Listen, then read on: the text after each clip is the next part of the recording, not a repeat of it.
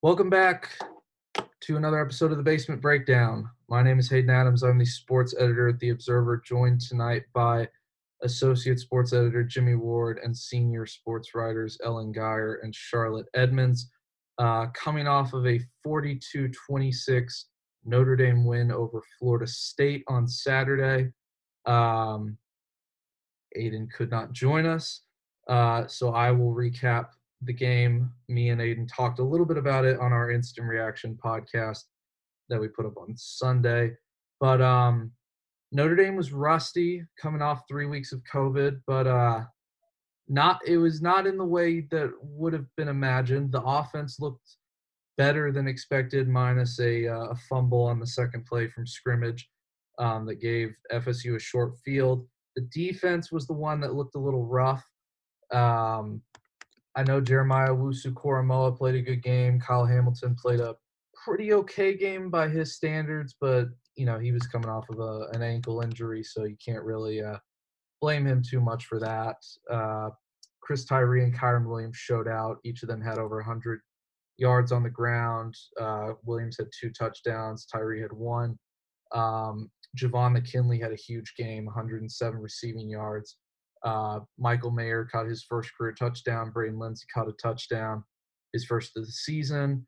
Um, Hamilton and Tariq Bracy led the team in tackles with eight apiece. Uh, Bo Bauer uh, did pretty well. Ade Ogundeji did pretty well. Shaun Crawford gets the first interception of the season for the Irish. Um, special teams was a little rough. Bauer got a, a sportsmanlike conduct or a personal foul penalty. Um, Lawrence Keys muffed a punt. Um, but aside from that, I think it was a, a pretty, uh, ex, you know, you can uh, you can live with this effort, uh, all things considered. And yeah, Jordan Travis at quarterback. Don't know how he was third string because he was looking really good for Florida State. Um, who knows? They might actually win against an FBS team with him at quarterback at some point. Um, but we're going to put that in the rearview mirror. It's on to Louisville this week. So I will let Charlotte kick us off with a preview of the Cardinals offense. Yeah, so um, this is kind of there's a few different things going on here. One, this is a very different Louisville team than we saw last year. Um, in some ways, they have very much underperformed. They exceeded expectations last season, coming off a two and ten season, ended up going eight and five. Even took Notre Dame um, into the third quarter, at least for that home opener.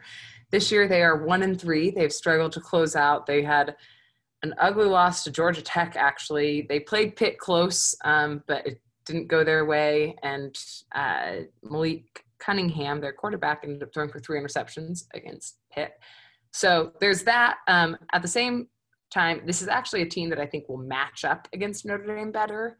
They, you know, they only have one quarterback as opposed to Florida State, which you had to prep for three different quarterback options. There's definitely they kind of run a more traditional pass first offense with the option to run. So Malik Cunningham, as I mentioned, has been their quarterback since the start of the season. He's passed over 300 yards in the first two games. He definitely has the ability to use his feet, but kind of likes to keep it in the air, which I think will favor the Notre Dame secondary. They've looked pretty strong. Um, the run defense was really where I think there's still some room for improvement, as we saw against Florida State. But uh, and then they also it's Tutu Atwell Atwell. I don't know Hayden. How do you say his last name? I say it right. Tutu Atwell. Um, if you want to yeah. get real frisky, you can call him by his real first name, Chatarius. But uh, yeah. I'll I'll keep from getting frisky. Maybe we could remove that one from from the podcast. Um, anywho, he's definitely like more of their leader on the receiving corps. But one person I think to look out for that Notre Dame defense will have to mark, especially in the red zone, is Marshon Ford he scored touchdown every game except for Pitt. He was second leading receiving scorer last season. Um, so definitely has the ability once you get in the end zone to convert there. Um, but yeah, so this is a very different team, totally different quarterback than what you saw last year. Jawon Pass was their quarterback until he went out with turf toe two games into the season. Ever since then, they've totally changed their strategy. still think this team has some maturing to do, as evidenced by you know those three losses, two of which were very much within striking distance against good teams, but definitely have some of the skill sets to give Notre Dame some trouble in ways that I think their other opponents haven't. Yeah, it's uh Louisville came into the season with a lot of hype. Um, vaunt, uh, yeah, vaunted offense. Scott Satterfield seen as this guru, and uh, the defense was rough last year, but they expected them to take a leap forward, and they've really taken a step, but two steps back, um, possibly more. Um, and to talk about the defense, Ellen. So certainly much to be desired on the defensive side for um, Louisville. They are giving up an average of 34 and a half points per game. So they're not dead last in the ACC in that category, um, but they are 12th out of 15. Um, have given up um, 17 touchdowns and seven field goals in in their four games so far. Um, obviously, one in three. Um, there that only win came against um, Western Kentucky, I think. Um, yep. So much much to be desired. They only let, had three three starters depart in the offseason, so this is a, a pretty veteran core, and they have the same defensive coordinator as they did last year. Um, but they're definitely going to need guys to step up in a bigger way if they want to have success against Notre Dame. So their their most notable guys are Dorian Etheridge and C.J. Avery, who are um, their two leading tacklers. Those guys are both linebackers.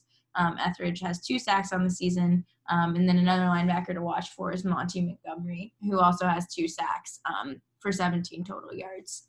Um, so overall, since they're returning so many guys, they should have a better sense of the pieces coming together this week. Um, but generally, things have looked pretty abysmal on the defensive side the, the first four games. Yeah, I think abysmal is a fitting word. Um, although that might not do it justice. It's really incredible just how incompetent a, one team can be on defense um, at a Power Five level. Um, and we'll get into our predictions. Um, but there was a lot of news um, with regard to college football, and I will let Jimmy uh, have us uh, guide us around the college football scene. So, Jimmy, what do you got? Um, yeah, so it's huge week for weekend for college football, and got a lot of crazy developing stories going on right now in the SEC with uh, Florida LSU being postponed and both uh, Nick Saban testing positive prior to their matchup against number three Georgia. So, you, you know, SEC's you got some big marquee matchups moving around this weekend, and you, you know I won't get too much into that because we don't know what's going to happen with this Alabama Georgia matchup. But um, some other some other big matchups. You got Clemson and Georgia Tech. Uh, you know, Georgia Tech just beat Louisville uh, 46-27, I believe. So that's going to be a big game to kind of see where where they're at uh, heading into their matchup against Notre Dame in a couple weeks from now. Uh, and then yeah, number five, North Carolina at Florida State. That'll be interesting to see as well how uh, that Florida State offense and defense fares against uh, Sam Howell and that North Carolina offense. And then uh, some other big games. Uh, number eleven, Texas A&M at Mississippi State. I think that's going to be a pretty good game. And then uh, Boston College at 23rd uh, ranked Virginia Tech. So yeah, it's going to be a big weekend for college football. I like that. I'm gonna have my eye on that. Um, BC, Virginia Tech, and also Pittsburgh versus Miami. Um, see if Pitt is really crumbling after a two-game skid. See how legit Miami is, and see if Boston College is legit with Phil Jurkovec at quarterback. Uh, with that, um, quick look at other Notre Dame sports. Uh, men's soccer uh, picked up their second win of the season over Syracuse this past weekend.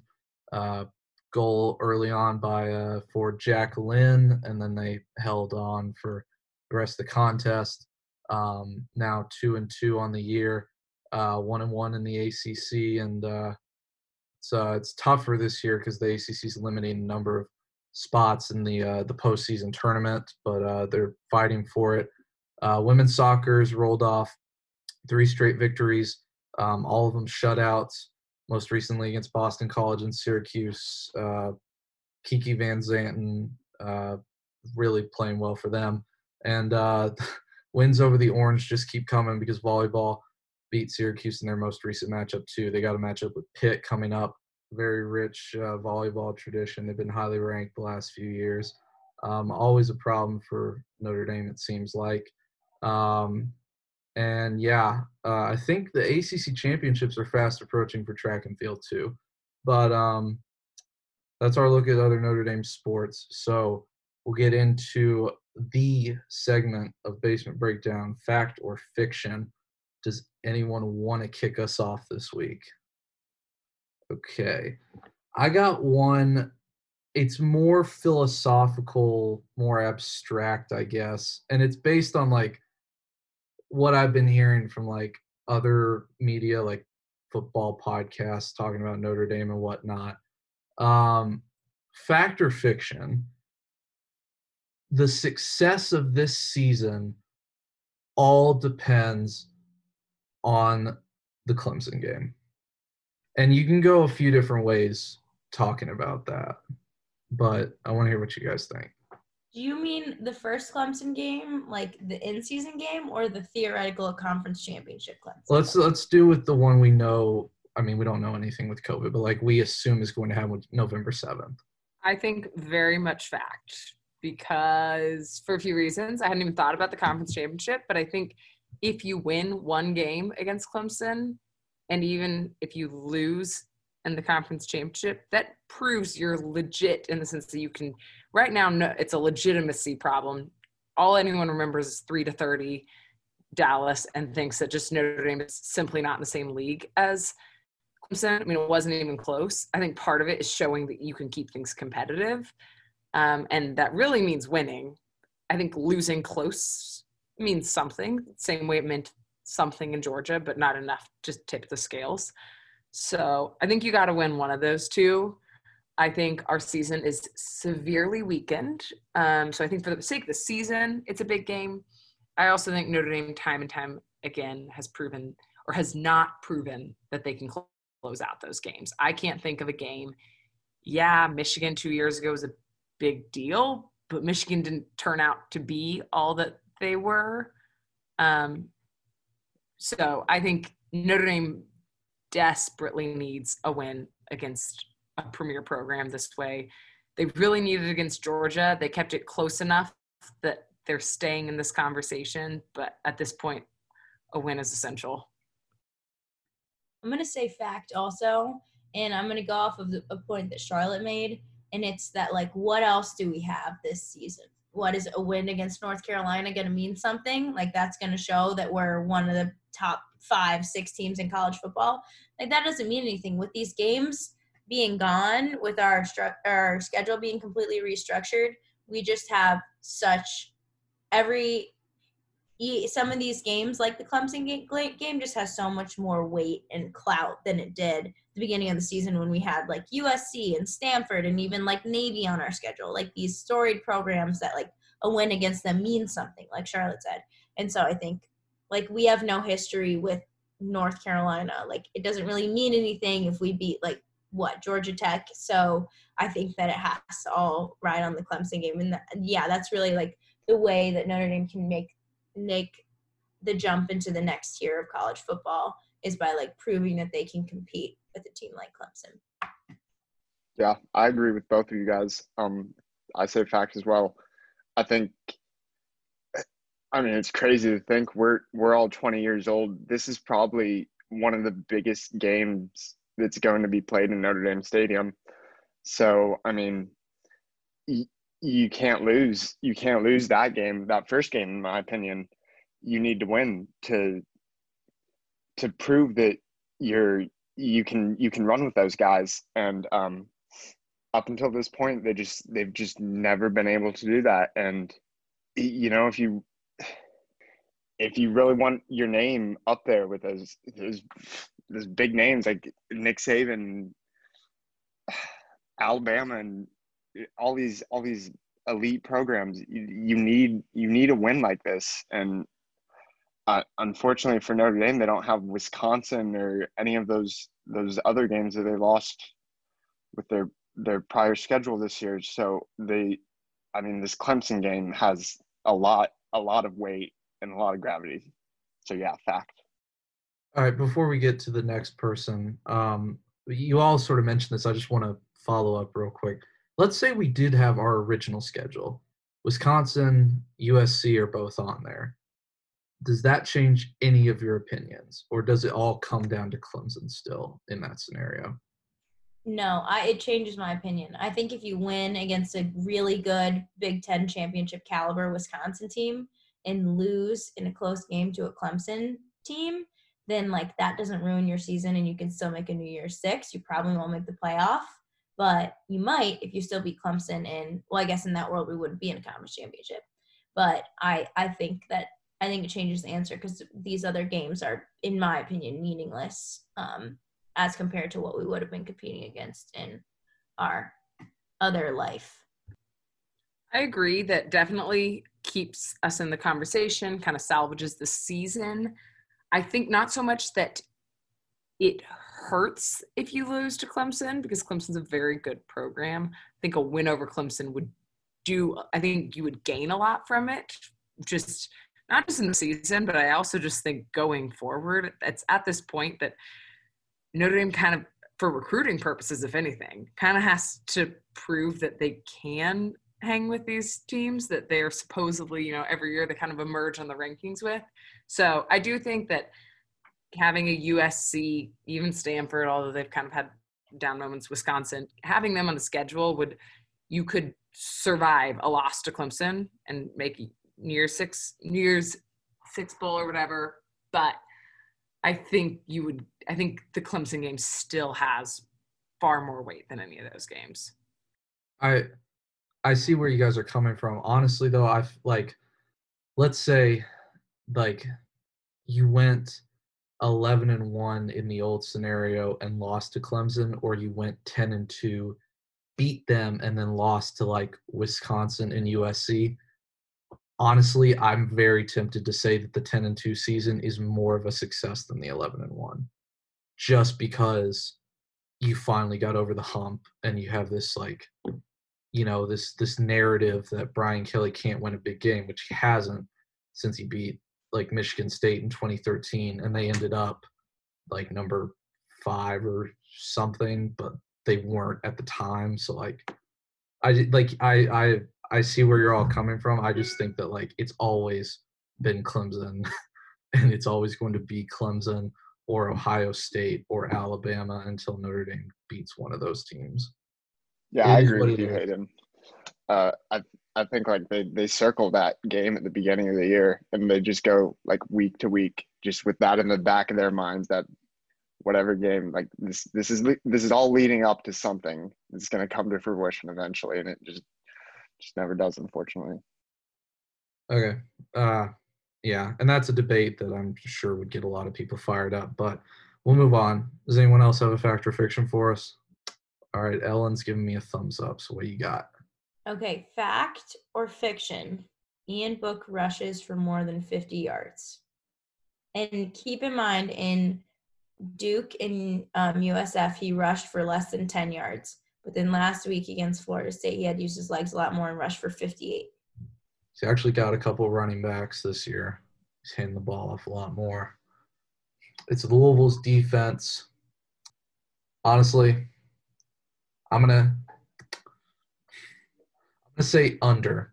I think they don't need him to run. The offensive line looked really good against Florida State. Also, shout out Liam Eichenberg for going back in the game with that bruiser of a black eye and just mauling that Florida State defensive line.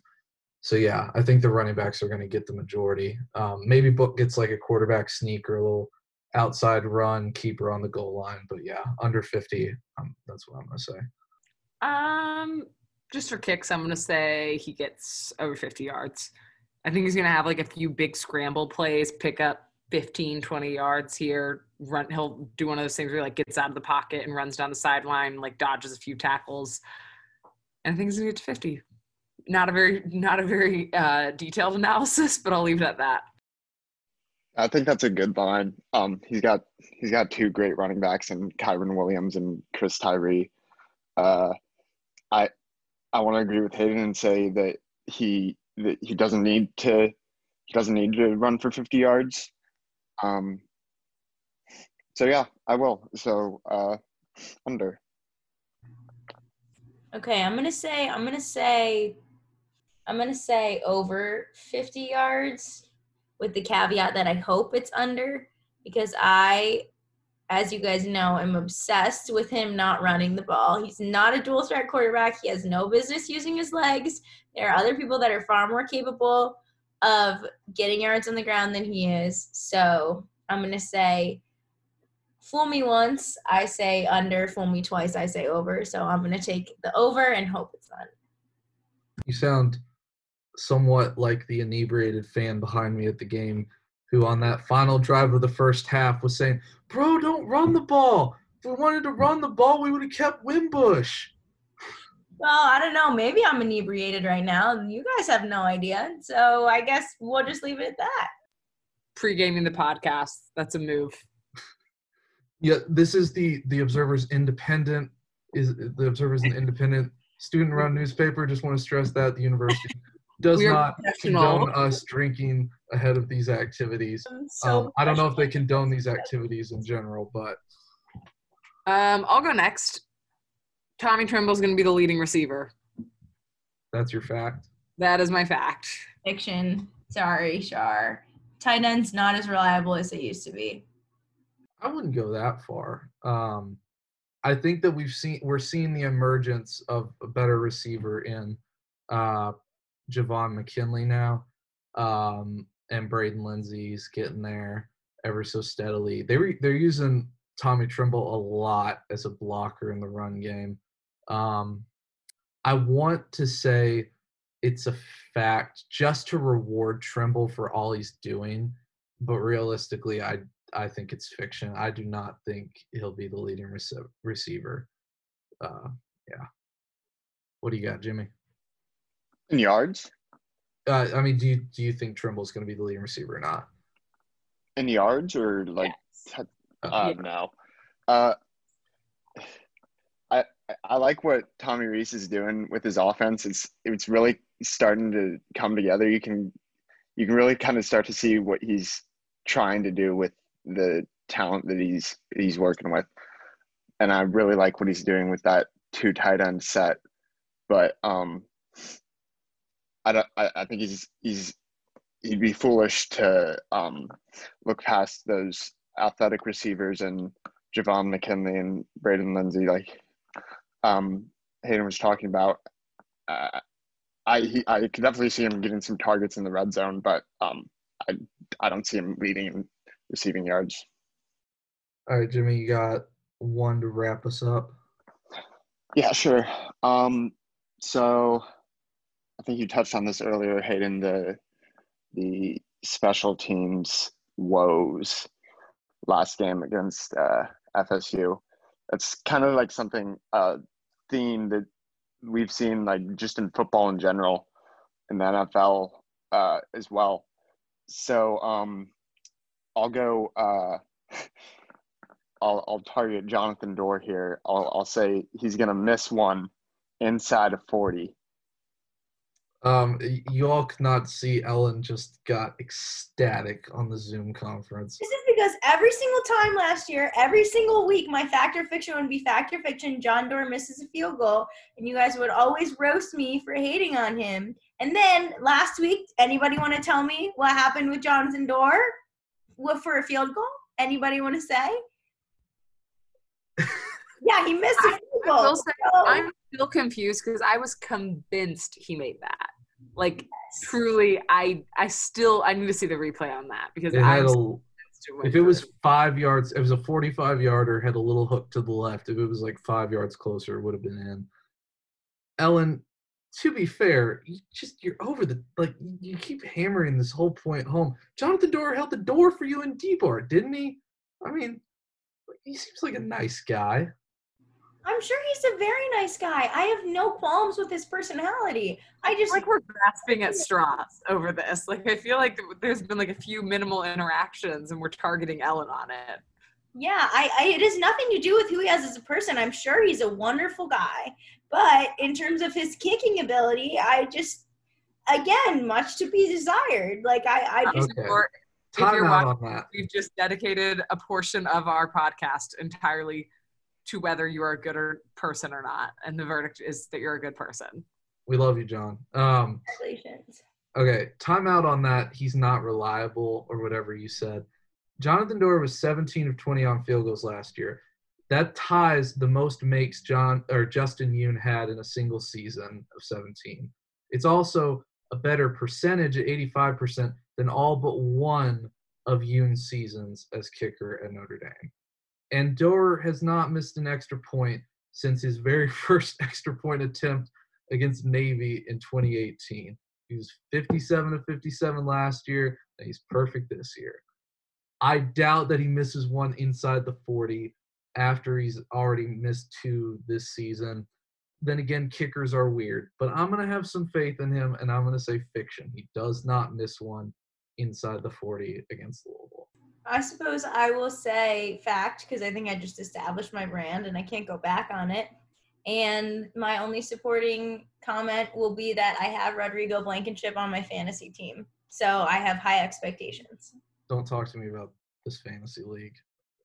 Just don't. Hayden, it's only because I'm wiping the floor with you um, that you don't want to talk about it. So Everyone's wiping the floor with me. I've got my my record's the same as Louisville right now. It's pathetic. But yes, what Jimmy, Charlotte, what are you guys' takes on this? Jonathan Doerer, not the fantasy league. Well, I watch the Pat McAfee show every day, so I I think of myself to be some somewhat of a kicking expert. So um, you know, I didn't I didn't see the angle of the hold of that kick that he missed last Saturday, but it didn't look pretty. It just it just had a little hook on it, but it didn't look pretty. I didn't like it. And you know, like Hayden said, kickers are weird, and you know we've seen a lot of stuff this year in the NFL as well with kickers just being weird. So I, I mean, I, it wouldn't it wouldn't surprise me if Jay Bramblett screwed up a hold and he missed Jonathan Doerer misses a kick inside of forty. So Uh, I'll I'll say fact.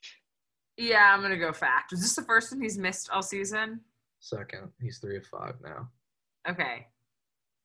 Yeah, I think Notre Dame's going to score a lot. So I think I'll have, I mean, that's extra points, which will be, but I think they're going to get down into the red zone a fair amount. and he's going to have a fair amount of opportunities. And I think that after he's missed that one last weekend, he might be in his head a little bit. So I'm going to lean towards missing one. All right. Well, with that out of the way, um, let's get into predictions, shall we? Um, and I'll, I'll go ahead and kick us off. Uh, looking at Louisville, it all comes down to offense and defense, and uh, the defense has taken uh, more of a step back than the offense has taken forward. The offense might have taken a step back, in all honesty, um, only scoring 20 points against Pitt, having a terrible turnover margin. Uh, so I think it's pretty cut and dry.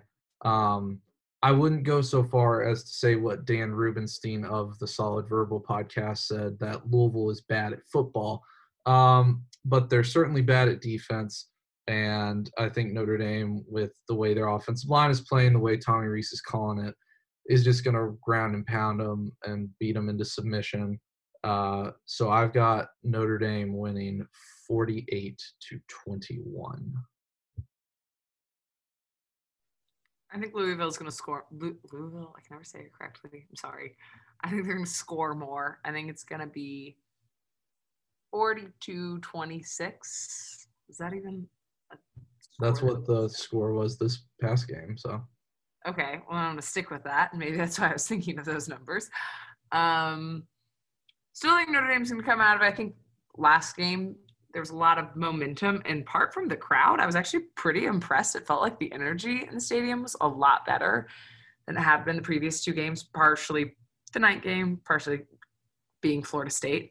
Um, so I think they're going to come into some momentum. But Louisville gave us some trouble last year early on. I think they give you some different looks. They've got, they're not as deep as other teams, but they've got certainly some talent um, concentrated. So if those guys stay healthy, I think they'll keep it competitive through the first half, and then Notre Dame will eventually wear them down. So 26 42. Yeah, I agree with you, Charlotte. I think that Louisville is is um you know they had so much hype at the beginning of this season and they just kind of fizzled out and uh, I I think they have the the key the the components there to really really produce something but it it just hasn't worked out the way they've wanted um I th- I I, th- I agree with you I think it's going to be a, like it's kind of similar to their matchup against Louisville last year. They might catch them off guard at the beginning. I, I, I don't know. It's just weird Notre Dame football, but uh, I think I think they keep it a low scoring game on both sides. I'll say uh, 31-14 Irish. I'm gonna I'm gonna say I think I'm gonna say 45 24. Yeah, 24 because I think last week we spent about 60 minutes of the basement breakdown absolutely wrecking Florida State and saying how horrible they were and that they weren't going to have any productivity and it was just going to be an absolute beatdown. And then it wasn't close, but it was certainly closer than we thought it was going to be, especially in the first half. It was a little bit more competitive than I think any of us anticipated when we thought that Notre Dame would just come out and completely steamroll. So I'm going to be a little bit more careful this week, even though I do think Louisville is pretty much equally bad. They're 14th in the ACC, which is tied for last. Um, but I do think that they'll put up a couple touchdowns, um, maybe two, three touchdowns and a field goal. But I think Notre Dame will put up maybe more like five or six touchdowns and a field goal. All right, there you have it. That is this week's episode of the Basement Breakdown. And much to Aiden's chagrin, we made it out without anyone trashing me for Turkey Bowl takes. Oh, Hayden's So- a horrible quarterback. Uh huh. So uh, that will do it for us on behalf of Charlotte, Ellen, Jimmy, and Aiden. My name is Hayden Adams, and this has been the Basement Breakdown.